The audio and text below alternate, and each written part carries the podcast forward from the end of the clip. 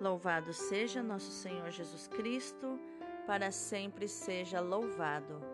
Hoje é sábado, 24 de julho de 2021, 16 semana do Tempo Comum. Hoje é dia também de São Charbel, um santo libanês muito famoso pela celebração da missa no rito maronita. Inclusive, tem podcast contando um pouquinho da vida deste monge. São Charbel, rogai por nós. A leitura de hoje é do livro do Êxodo, capítulo 24, versículos do 3 ao 8. Naqueles dias, Moisés veio e transmitiu ao povo todas as palavras do Senhor e todos os decretos. O povo respondeu em coro: Faremos tudo o que o Senhor nos disse. Então Moisés escreveu todas as palavras do Senhor.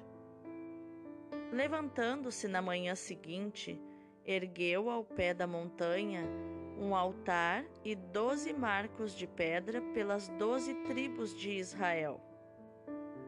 Em seguida, mandou alguns jovens israelitas oferecer holocaustos e imolar novilhos como sacrifícios pacíficos ao Senhor.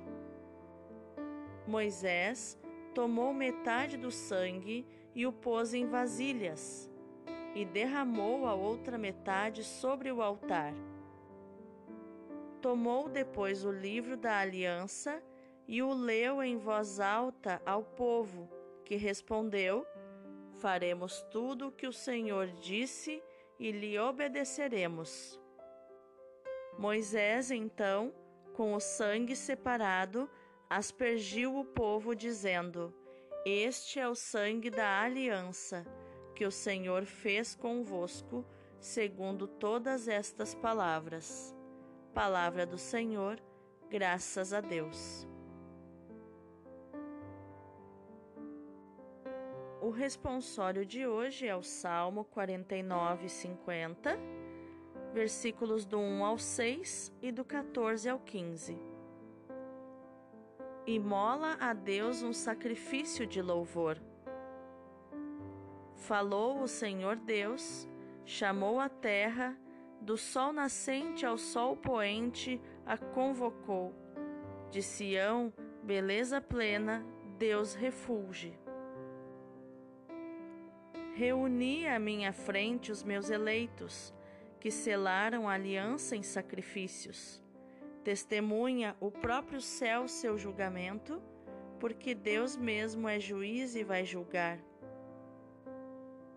Imola a Deus um sacrifício de louvor e cumpre os votos que fizeste ao Altíssimo. Invoca-me no dia da angústia, e então te livrarei e hás de louvar-me. Imola a Deus um sacrifício de louvor. O evangelho de hoje é Mateus, capítulo 13, versículos do 24 ao 30. Naquele tempo, Jesus contou outra parábola à multidão. O reino dos céus é como um homem que semeou boa semente no seu campo. Enquanto todos dormiam, veio seu inimigo, semeou joio no meio do trigo e foi embora. Quando o trigo cresceu e as espigas começaram a se formar, apareceu também o joio. Os empregados foram procurar o dono e lhe disseram: Senhor, não semeaste boa semente no teu campo? De onde veio então o joio? O dono respondeu: Foi algum inimigo que fez isso.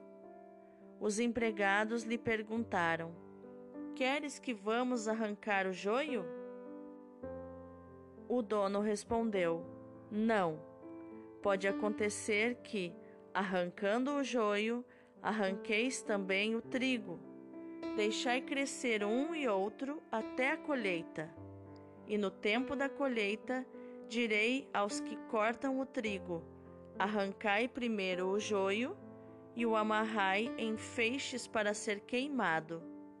Recolhei, porém, o trigo no meu celeiro. Palavra da salvação, glória a vós, Senhor. Então, quais os ensinamentos de inteligência emocional podemos encontrar nos textos de hoje? É importante ressaltar que no mundo físico, o sangue é o tesouro mais precioso. No sangue está contida a vida e a morte. Por isso, na história da humanidade, desde os tempos antigos, todo culto sobrenatural envolve derramamento de sangue. Derramamento de sangue este que Deus concluiu de uma vez por todas quando Cristo morreu na cruz. Desde o sacrifício eterno e definitivo de Cristo na cruz, não há mais necessidade de se sacrificar nenhum animal a Deus. Portanto, todo sacrifício feito depois da morte de Cristo na cruz e da sua ressurreição, não são para Deus. Deus não aceita mais esses sacrifícios. O que significa que quando se sacrifica animais, ou se está sacrificando ao inimigo de Deus, ou a ninguém, ao nada. Como disse São Paulo em uma das suas cartas.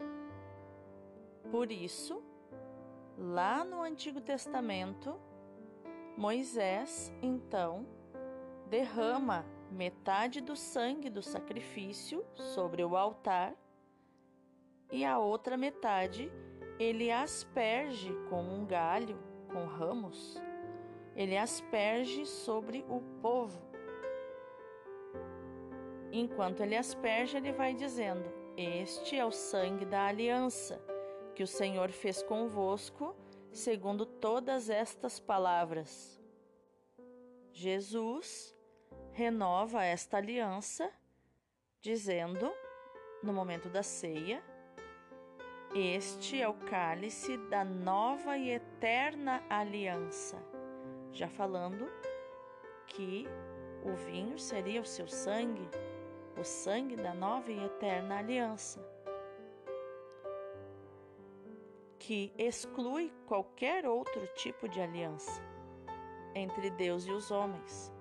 Jesus já cumpriu definitivamente a aliança. E a respeito do sangue,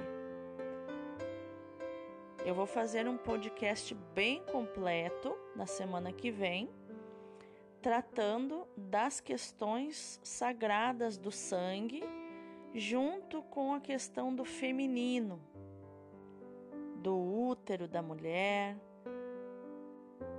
Porque eu tenho dito em alguns podcasts, em algumas pregações, que a mulher, o útero dela é um portal entre o mundo espiritual e o mundo físico.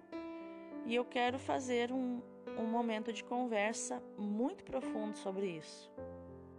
Mas voltando aqui ao sagrado, a palavra sacrifício, ela significa tornar algo sagrado.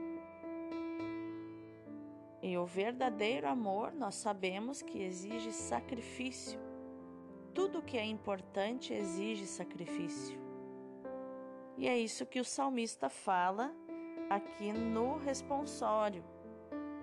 Ele fala no sacrifício de louvor como o meu sacrifício se torna sagrado, se torna importante e se torna um louvor quando eu faço, quando eu sofro, quando eu sinto dor para fazer a vontade de Deus por um propósito.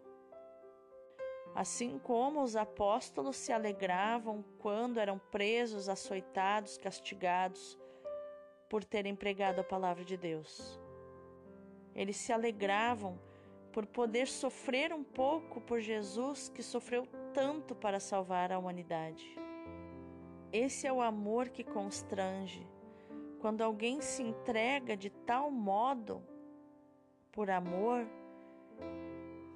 de certa forma, de forma que eu não consigo me entregar desta, desse mesmo jeito que essa pessoa. É constrangedor. E ao mesmo tempo você olha para a cruz de Cristo e você vê como pode um amor assim, você se pergunta. Como pode um extremo de amor desse jeito?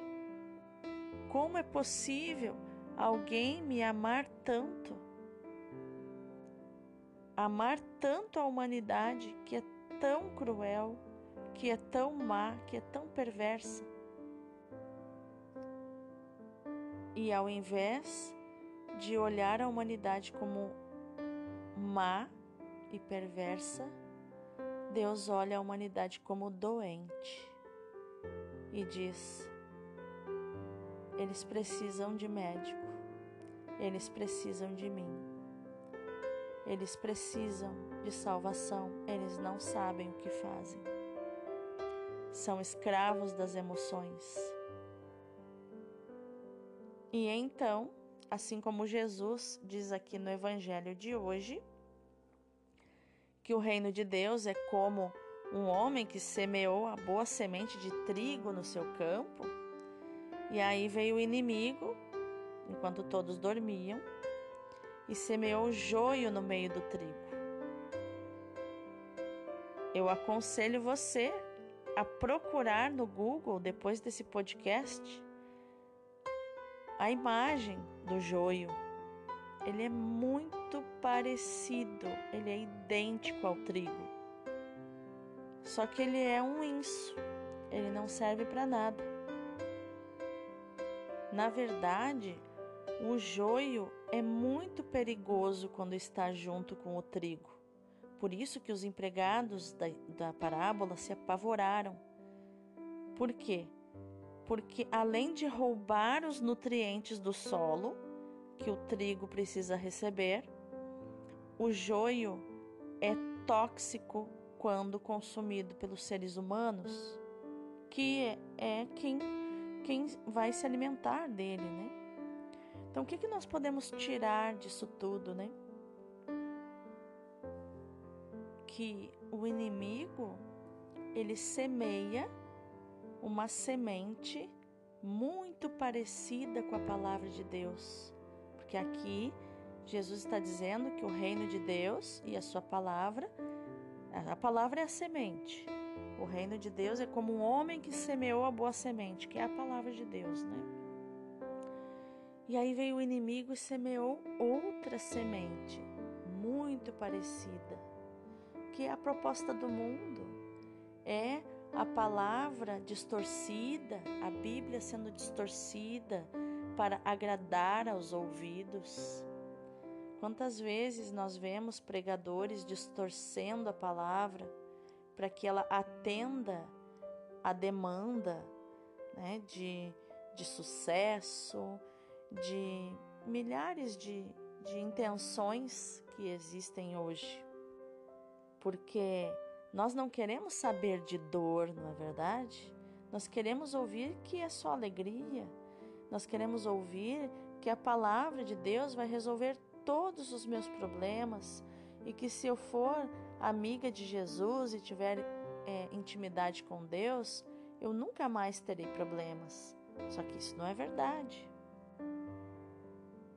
o trigo da palavra dentro de nós precisa sobreviver em meio ao joio que o inimigo coloca. Então, dentro de nós que somos a terra, o nosso coração é a terra, existe a palavra de Deus sendo semeada, que é o trigo, e existe o joio sendo semeado, roubando os nutrientes da nossa terra os nutrientes do solo, do nosso coração, da nossa alma, que é onde habitam as nossas emoções. E se porventura nós, por descuido, nos alimentamos colhendo um feixe de trigo misturado com joio, o que, que vai acontecer conosco? A nossa alma vai se intoxicar. Ela vai ficar intoxicada com o joio. E o trigo da palavra de Deus que foi semeado no nosso coração, ele precisa lutar para sobreviver. Porque além de ser atrapalhado pelo joio, ainda o joio suga todos os nutrientes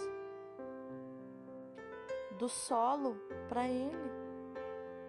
Veja que a palavra de Deus dentro de mim e de você precisa sobreviver. Ela precisa lutar para sobreviver dentro de mim e de você.